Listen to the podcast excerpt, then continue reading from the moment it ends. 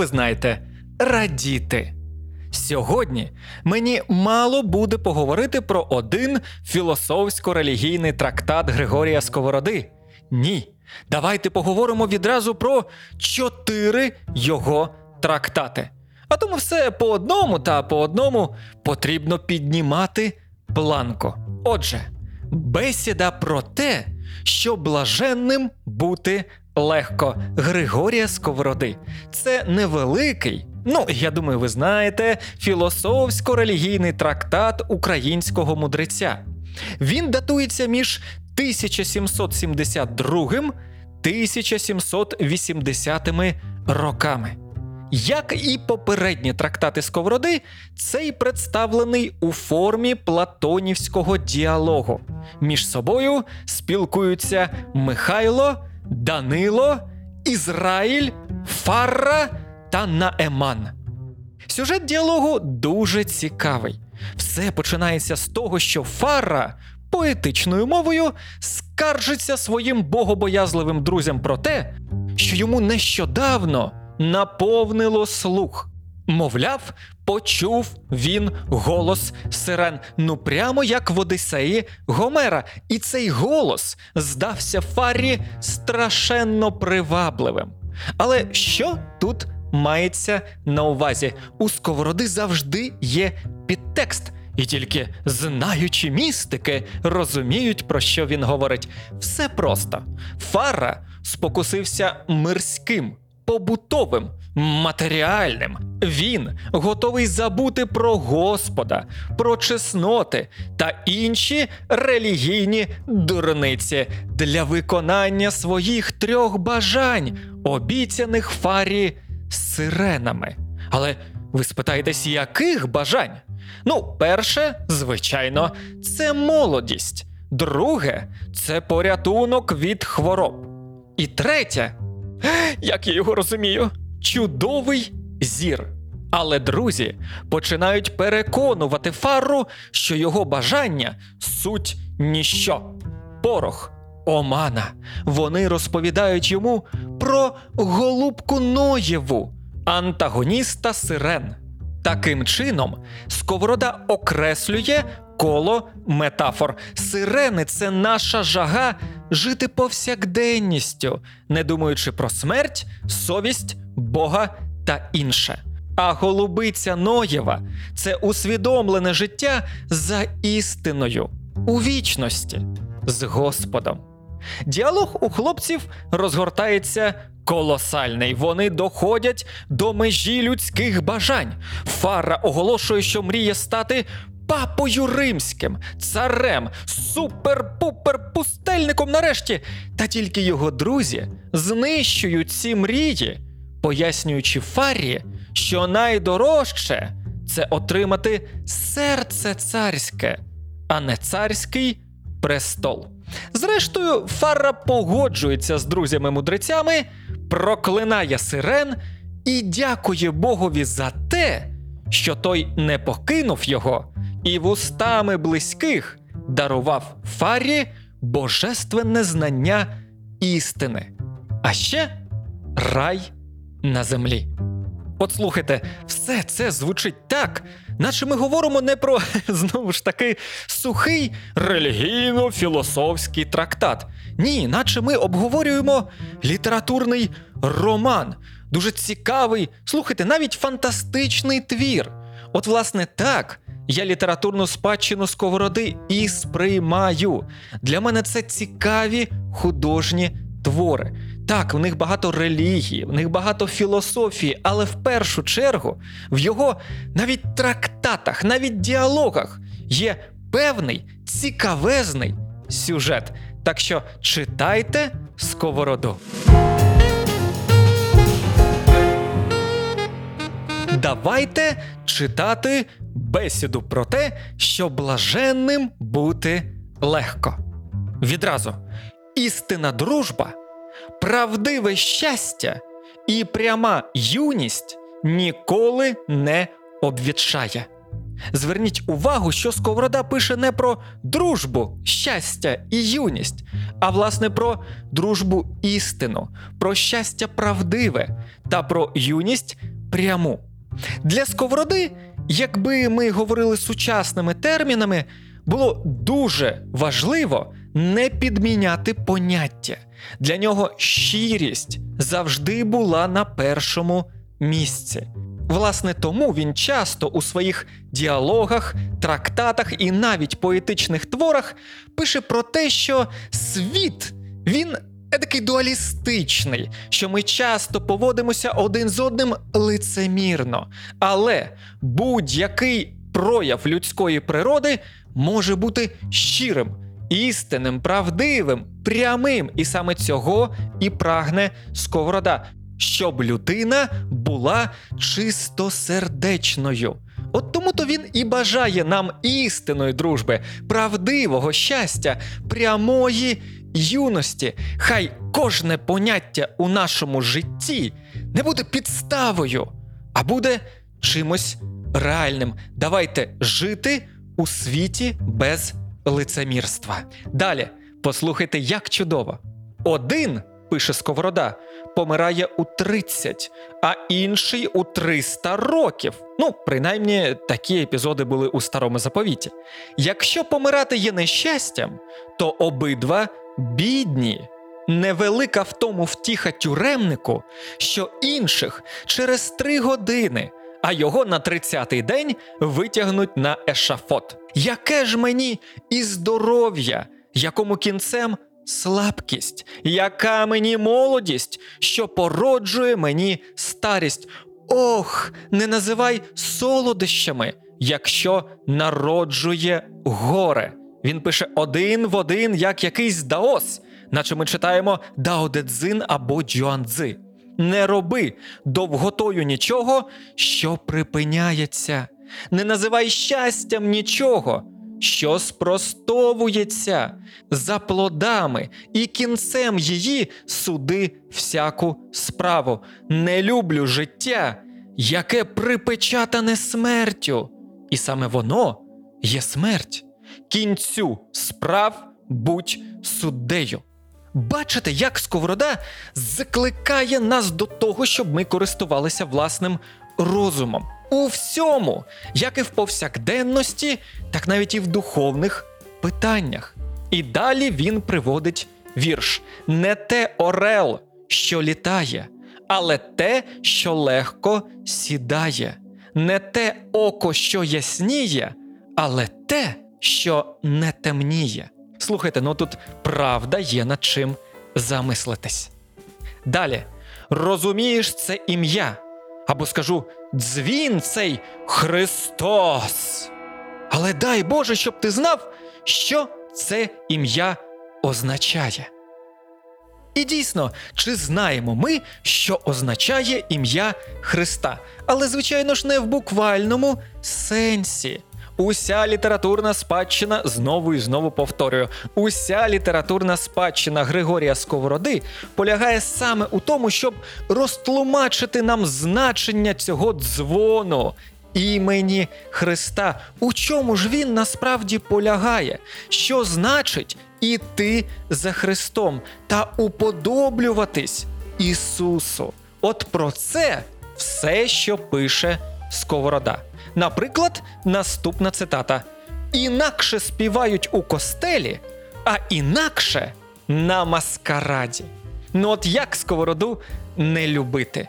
Він дійсно для всього знаходив час і місце. Сковорода не був як якийсь темний католик або ж ортодоксальний іудей, які слідують певним правилам та ритуалам. Потрібно лише так, а так в жодному разі не можна. Отак, не отак, отак, не отак, отак, не отак. Звичайно, нічого я проти католицизму та іудаїзму не маю. Просто зрозумійте мою думку. Сковорода був відкритий для усього світу, для всього. Як і наші брати та сестри Суфії, Григорій Сковорода розумів, що світ різноманітний, і люди також є різні. Ми змінюємось не роками, не місяцями і не тижнями. Ми змінюємось щомиттєво. Зараз ми у костелі і тут поводяться ось так. А вже ввечері ми на маскараді, і тут має бути зовсім інша поведінка. Це принципи даосизму. Знову ж таки, Джоанзи та Дао Де Цзин. Згадаємо ці два чудові даоські трактати, до яких у контексті творчості сковороди ми повертаємось знову і знову пристосовуватись до світу, а не намагатись його ну буквально фізично змінити. Я б сказав. Підіпхати під себе. Ні, Сковорода ніколи не натягував сову на глобус. Він приймав світ. Він поводився не як середньовічний лицар. «Е, Беремо цю фортецю. Ні, він поводився як східний самурай. Він сидів біля річки і чекав, коли зійде сонечко. Ось за це Сковорода мені теж неймовірно подобається. Він, так би мовити, м'який філософ. Філософ не діяння. Нічого зайвого робити Сковорода не хоче. Для нього увесь світ у всьому своєму різноманітті є прийнятним. Він відкритий для кожного з нас. Це і є уподоблюватись Христу, який приймав усіх. До нього міг прийти і цар, до нього міг прийти і бомж. Христос відкривав двері свого позахрамного храму для кожного. Так що інакше співають у костелі, а інакше на маскараді. Нам є чому повчитися у сковороди. Далі.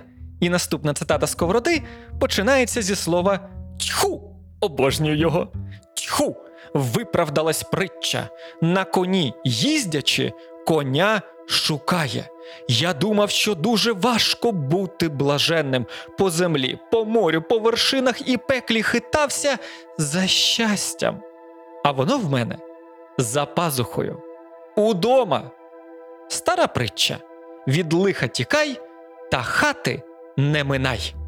Якщо ви вже давненько слухаєте епізоди нашого подкасту, то думаю, нічого з цим пасажем пояснювати вам не потрібно. Царство Небесне всередині нас удома, у хаті за пазухою.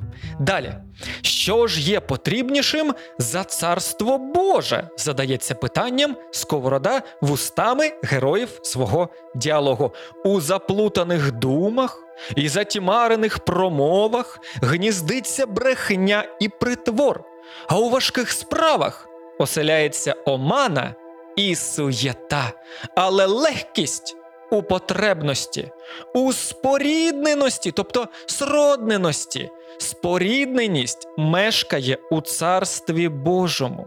Що потрібніше для душевної людини, ніж подих?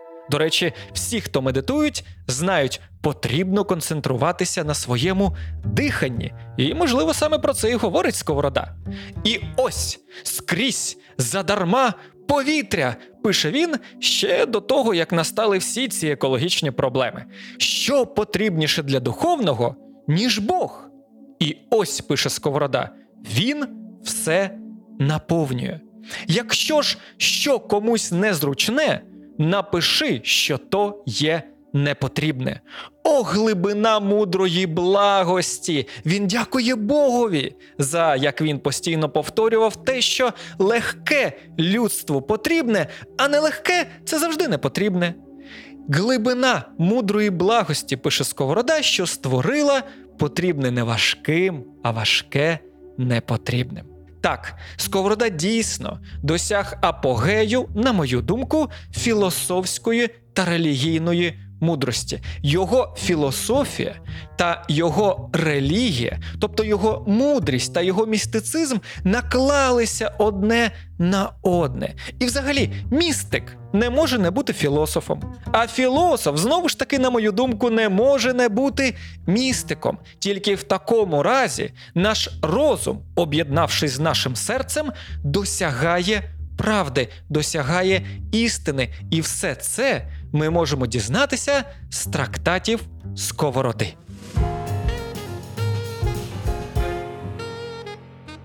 А ось. Ой, просто фантастика! Готуйтеся. Григорій Сковорода розмірковує про папство. Якщо ви дивилися молодого папу і нового папу Паоло Сорентіно, якщо ви дивилися двох пап Фернандо Майреліша, тоді вам точно сподобаються слова українського філософа. Слухайте ці слова. Чого шукаєш у папстві? Духа? Або плоті? Дух цього Христа Божого раптом, як блискавку, можеш прийняти, але престоли, палати, колісниці, срібло та золото все це тіло, гора, скорбота та горе. Не торкайся цього, висхідне, високе в ньому і божественне, то нехай буде твоє. Чи хочеш ти бути Христом? Ага, ну і запитання у сковороди.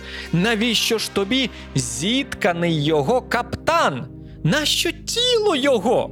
Маєш власне. А, як він чудово пише. Візьми ти від мандрівника цього те, що сам тобі підносить. Ось воно. Чи, можливо, ти хочеш бути царем? На що ж тобі ялин, вінець, скіпетр, гвардія? Це є тінь та маска. Дістань же собі царське серце. Таким чином будеш одно з царем твоїм. Ось що значить уподоблюватися Христу. Дух правди, він є серце царево. От що таке знову ж таки бути царем, перебувати у дусі правди. Правда стверджує престоли сильних і має народи. І що сильніше за правду?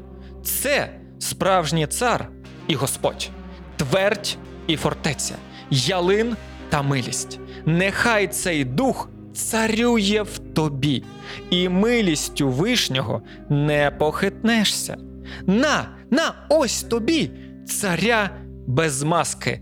Цар сподівається на Господа. Чи хочеш ти бути? Далі Сковорода перераховує відомих ченців-пустельників. Чи хочеш ти бути Павлом Фівейським, Антонієм Єгипетським або Саввою Освяченим? Ну, це так само, якби Сковорода запитав сьогодні, чи хочеш ти бути Бредом Пітом, Леонардо Ді Капріо, Тімоті Шаламе? І далі продовжує лицемір. Навіщо ж тобі фінікова епанча Павлова? Навіщо Антоніївська борода, тобто мускули Бреда Піта? А Савин монастир навіщо? А капюшон Пахомієв? Це один тільки чернечий маскарад. Яка ж користь цією маскою приховувати тобі твоє мирське серце? Уявляєте собі, що дозволяв Сковорода? Що він пише? Ви це чуєте? Він каже, що недостатньо переодягнутися у ченця, недостатньо робити вигляд, що ти монах. Основне питання: хто ти є насправді? Яке в тебе серце? І от він пише: яка ж користь цією маскою приховувати тобі твоє морське серце, щоб показати себе перед людьми? Ой, ухилися від зла, залиш тінь, стяжай собі тих чоловіків. Серце, тоді раптом, як блискавка, як шазам, перетворишся в усіх них. Уникай поголосу, обійми усамітнення, люби бідність, цілуй цнотливість, дружи з терплячістю, перебувай зі смиренням, ревнуй за Господом Вседержителем. Ось що таке бути монахом та ченцем. Ось що таке уподобитись, кажу зараз своїми словами, Павлу Фівейському, Антонію Єгипетському, Саві Освяченому та Тімоті Шаламе. Здобути власне терплячість, нотливість, бідність, усамітнення, смирення. Тобто їхні позитивні сторони. І Сковорода далі пише: ось тобі промені божественного їхнього серця. Це ярмо дуже добре і легке, а наживати дивний і маскарадний габіт тобто чернече вбрання, закинутись в Нітрійські гори, це місце єгипетського пустельництва, жити між виючими вовками та зміями. Ось я який крутий монах. Чи це не тягар є? Справді, незручне, тим, що дурне і непотрібне. Скажу, халепа то якака. Ну, під цим пасажем підписався будь-який суфій. Суфії якраз завжди і говорять: якщо ти не з Богом з Аллахом на базарі, тоді скільки років не сиди в печері, до Аллаха не наблизишся. Про це пише і Сковорода. А тепер вірші. Чиста птица голубица, таков дух имеет. Буде место, где нечисто, тамо не почиет. Разве травы и дубравы и сень есть от зноя? Там приятно и прохладно, место ей покоя. Так пише Сковорода, і Дух Святий спочиває тільки в чистому серці, при воді тихій та прозорій, живій та таємній. І тут ви можете подумати, що він використовує гарні літературно-поетичні метафори, але за кожним цим словом прихований глибокий зміст. Оця тиха, прозора вода, жива та таємна водиця. Це насправді те, що можна назвати станом будовості. Якщо ви, ой, не дай Боже, медитуєте, то ви знаєте, про який стан у сковороди йде мова. Саме це він і називає молитвою. І такий стан свідомості, такий стан будовості для сковороди є надважливим. Очищення від зайвих смердючих брудних думок для того, щоб ясно бачити Всесвіт.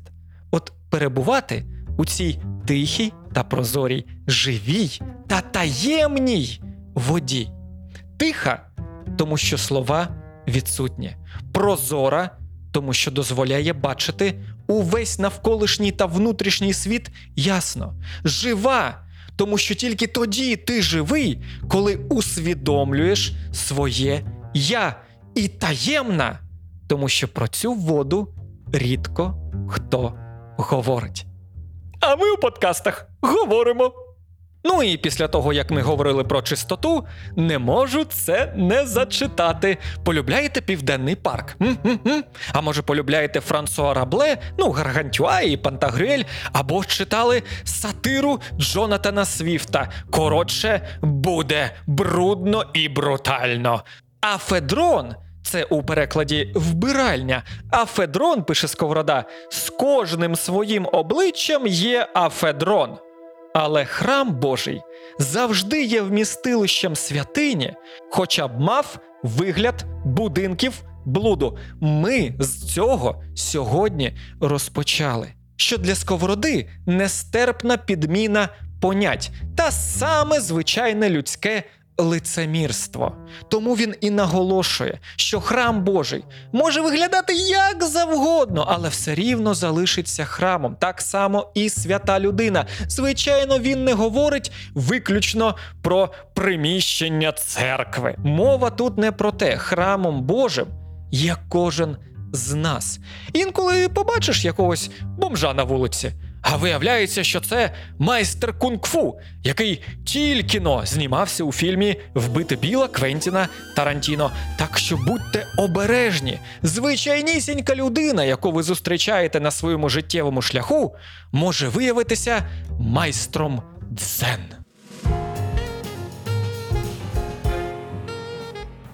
На початку 1770-х років Григорій Сковорода написав два трактати.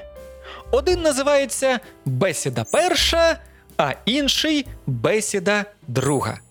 Теми трактатів є незмінними: Бог, самопізнання, Біблія, дурість дурнів, мудрість мудреців тощо. Формат трактатів також незмінний. Це, ну я думаю, ви вже добре знаєте, платонівський діалог. Цікаво, що один з персонажів цих діалогів якийсь Григорій, якого у другій бесіді називають по прізвищу Сковорода. Та хто ж це такий? Також цікаво, що обидві бесіди були знайдені та опубліковані Ісаєю та Бачниковим лише, ви чуєте, у 1971 році, а до того часу вважались загубленими. Публікація цих творів відбулась у київському журналі Філософські думки. Оці бесіди дуже коротко зараз і почитаємо. Сковорода пише: всі говорять про все. Але не всі знавці. Хм, він начебто пише про коронавірус в інтернеті. Бредуть у слід володарюючій моді, як вівці. А людина розуміє свій шлях. О, Господи, дай мені сили не впасти.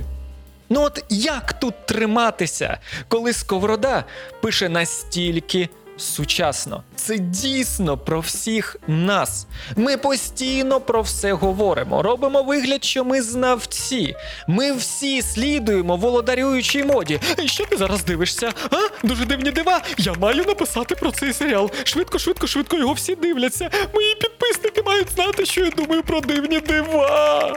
Але людина розуміє свій шлях, пише Сковорода. Інколи це може бути шлях разом з натовпом, інколи у зовсім іншому напрямку, а інколи і взагалі в іншому, паралельному всесвіті. Тому найголовнішим за сковородою для людини є прислухатися до власного серця, ну тобто совісті. Далі, тим не розуміємо і Біблії, що не знаємо себе. І тут теж сковорода потрапляє у саме яблучко. Ну як же точно сказано, що в першу чергу ми маємо розібратися з власними проблемами, віднайти его, побороти егоцентризм. Тому що дуже важко підходити до книги книг, а саме так називають Біблію, при тому не розуміючи навіщо, і саме головне для кого вона написана. Чим більш чистою буде наша свідомість, тим більша вірогідність, що ми зможемо зрозуміти біблійні тексти. Далі, не все те хибне, що тобі не зрозуміле. О Боже, як глибоко. Дурницею тобі здається те, пише Сковорода, що не розумієш. Не хизуйся твоєю прозорливістю. От теж дуже добрий приклад. Я займаюся кінематографом, і дуже рідко я можу почути від людей фразу по типу: Мені цей фільм не сподобався, але я не можу сказати, що він поганий, тому що, можливо, чогось не зрозумів. Найчастіше наша думка і в особистому спілкуванні, і в соцмережах звучить так: мені цей фільм не сподобався, значить він поганий. Або ж навпаки, мені цей фільм дуже сподобався, а це значить, що він добрий. Не завжди те, що нам подобається, є знову ж таки високоякісним і навпаки. Наприклад, фільми Мігеля Ганеке та Стенлі Кубрика мені огидні через те, кажу вам, як є, мені дуже огидні через свою ненависть до людства. Ці фільми злі. Згадайте тільки, наприклад, Баррі Ліндена чи Сяйво. Згадайте будь-який фільм Мігеля Ганеке. Це дуже злі та нігілістичні твори.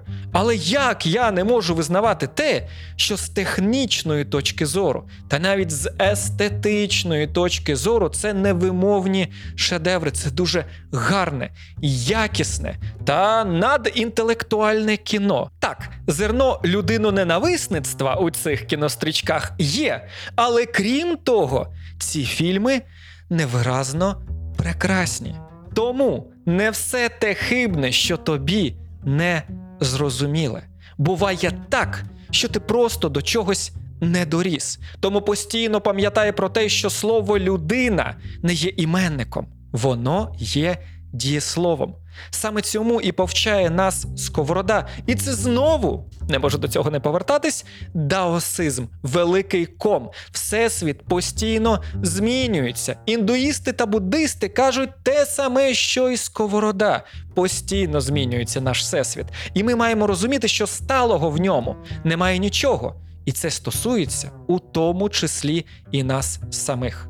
Ще вісім років тому, зізнаюся вам, я ненавидів фільми Жана Люка Годара і вважав, що вони. Ой, навіть не буду казати, які мені дуже соромно. Але тепер, передивляючись усю його творчість, Боже, він не знімав більше 80 кінострічок, я розумію, що багато чого не розумів. Тому дурницею тобі здається те, що ти не розумієш. Не хизуйся твоєю прозорливістю. От хто мені після цього скаже, що сковорода не актуальний? Ех, тільки покажіть мені цю людину. Далі, хто дурень, той і в Єрусалимі пише сковорода дурний, а хто сліпий, тому скрізь ніч. Якщо ти тінь, то скрізь тобі пекло.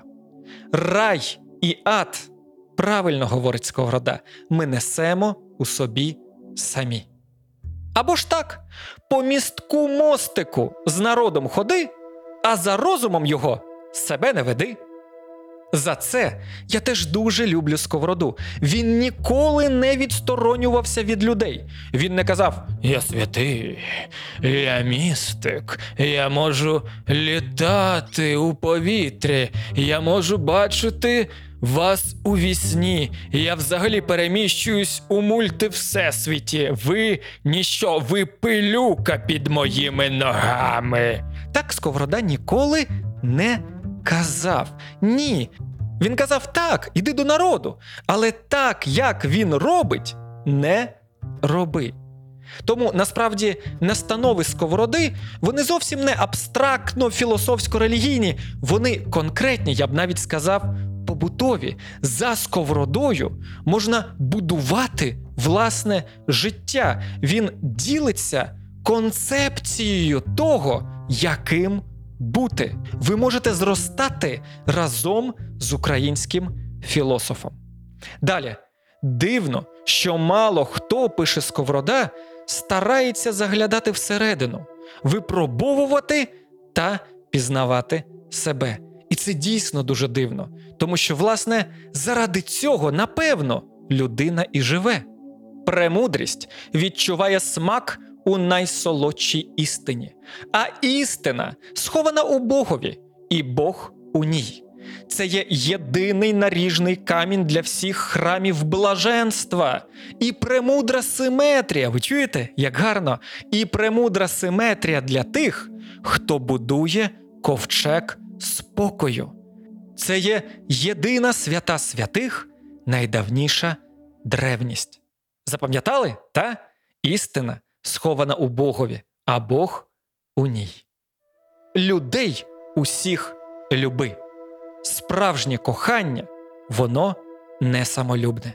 І тут краще навіть нічого не додавати, а просто спробувати жити так, як заповідує Сковорода. Життя наше, пише він, є подорож, ліве через тріумфальні ворота, через розважальні проспективи та квітконосні луки зводить у пекло, прямо сказати, в смуток не всипаючих у душі хробаків. А права у вході сурова і нерівна, але потроху гладенька, насамкінець солодка, а у результаті найсолодша. Так, як всяка добра справа в зачатті і в корені гірка, а в плодах своїх солодка, і ті, що сіяли зі сльозами, жнуть з радістю. Ну тут я сподіваюся, вам все зрозуміло. Він каже про два життєві шляхи. Умовно кажучи, один шлях, який здається легким. О, буду їсти чіпси у другій годині ночі, не займатися фізкультурою, щось мені недобре. А другий шлях для тих, хто займається фізкультурою, слідкує за собою та веде популярні блоги. Так, Сковорода пише саме про це: про те, що людина постійно робить вибір між цим лівим та правим. А яким шляхом питається в тебе, та-та, конкретно в тебе, Морфіус. Підеш ти, Нео. Ну і так, кожен сам є такий, до якого Янгола він прив'язується. І це абсолютна правда. Чому навколо нас є злі або добрі люди? А тому, що вони віддають своє серце чомусь, що робить їх краще або гірше. Так що уважно, уважно поміркуйте над тим, що ви читаєте, що бачите та що чуєте. Чому ви, до речі, як казав Ісус Христос, віддаєте своє серце? Не секрет ні від кого, що Григорій Сковорода любив читати. А, Боже, сподіваюсь, ви готові до цього не лише святе письмо або тексти святих отців церкви. Також він був шанувальником античної літератури і, на відміну від багатьох своїх правовірних християнських колег, не вважав давньогрецькі та давньоримські тексти у прямому значенні слова язичницькими, тобто такими, що суперечать святому письму, шкідливими для християнина. Навпаки, деяких греків і римлян Сковорода називав, далі цитата, гідними філософами, рівними пророкам. Український мудрець не рекомендував замикатись у тісноті палестинській. Розумієте, про що йде мова? Читати виключно Біблію. І це означало, не варто жити лише християнськими творами. Вчитися богознавству за сковородою можна і в інших місцях, адже важливим є не походження тексту, а його сутність, його значимість. Читаємо у сковороди.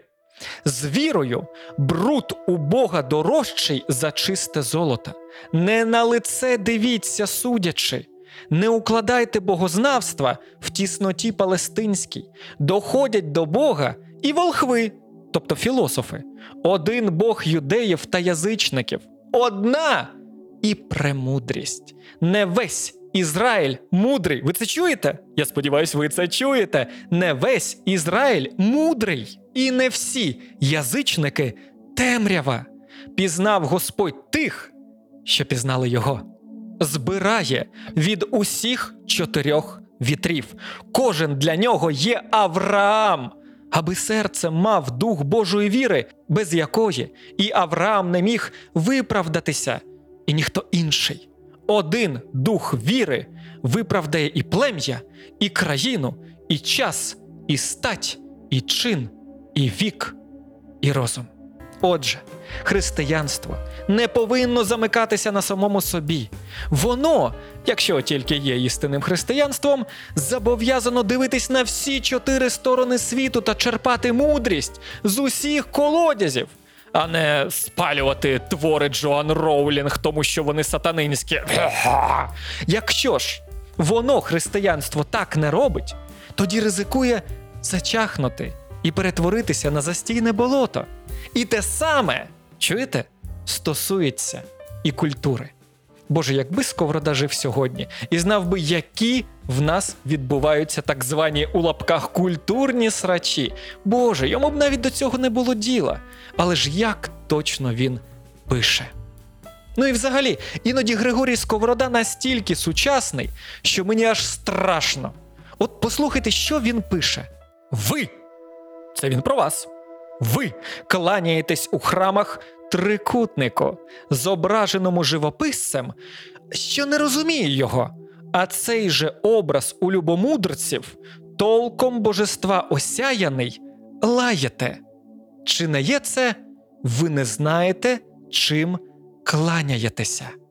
Сковорода постійно заповідував розуміти, що ми робимо. Та чи розуміємо ми насправді, що ми робимо?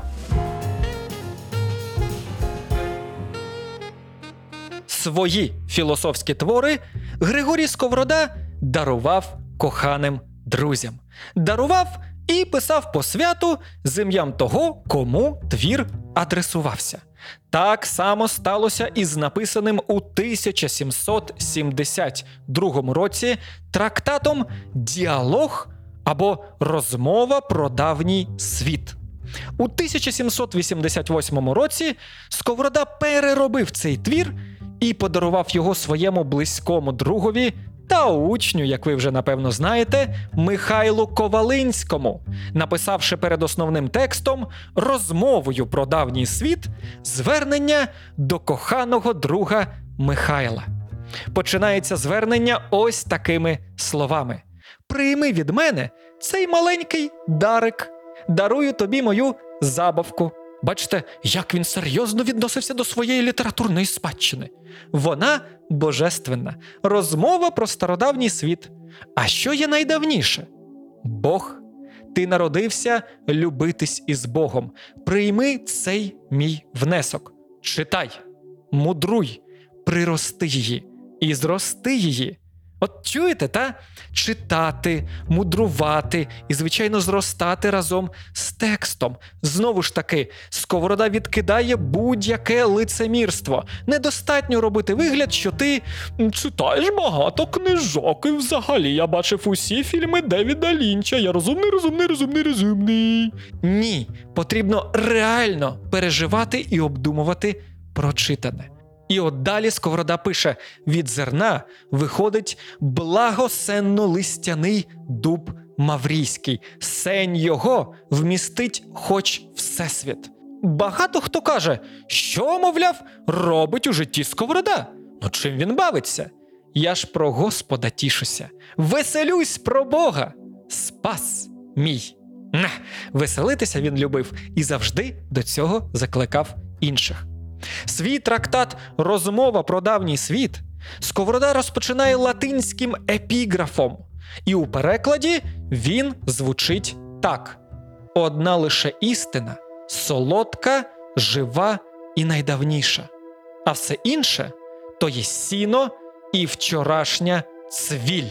І ось ще, наприклад, з трактату: Ах, все з огидою та в огиду виходить, крім святині.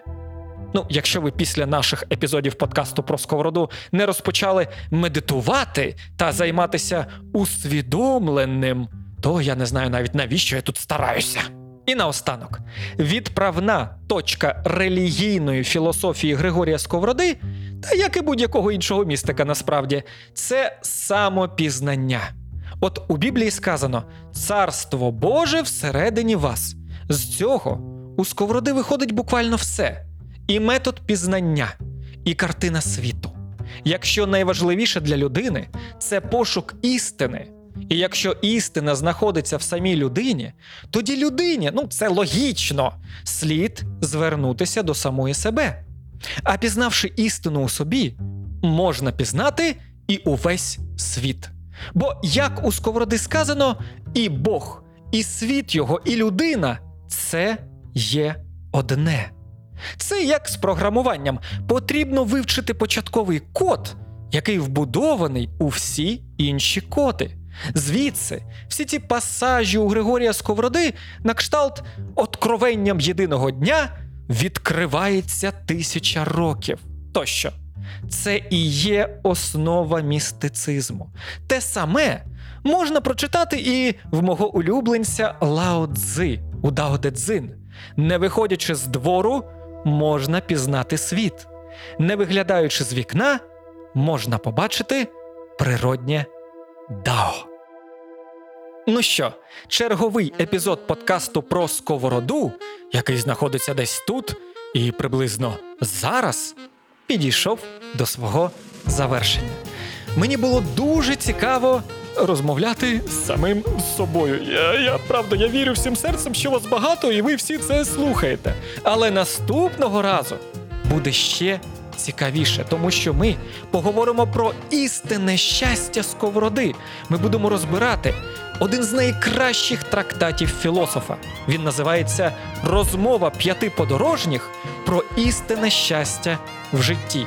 І це один з тих трактатів сковороди, з якого б я взагалі рекомендував починати ознайомлення з нашим українським Сократом. Тому ну вибачте, що сьогодні було так занудно. Наступного разу буде по-справжньому цікаво.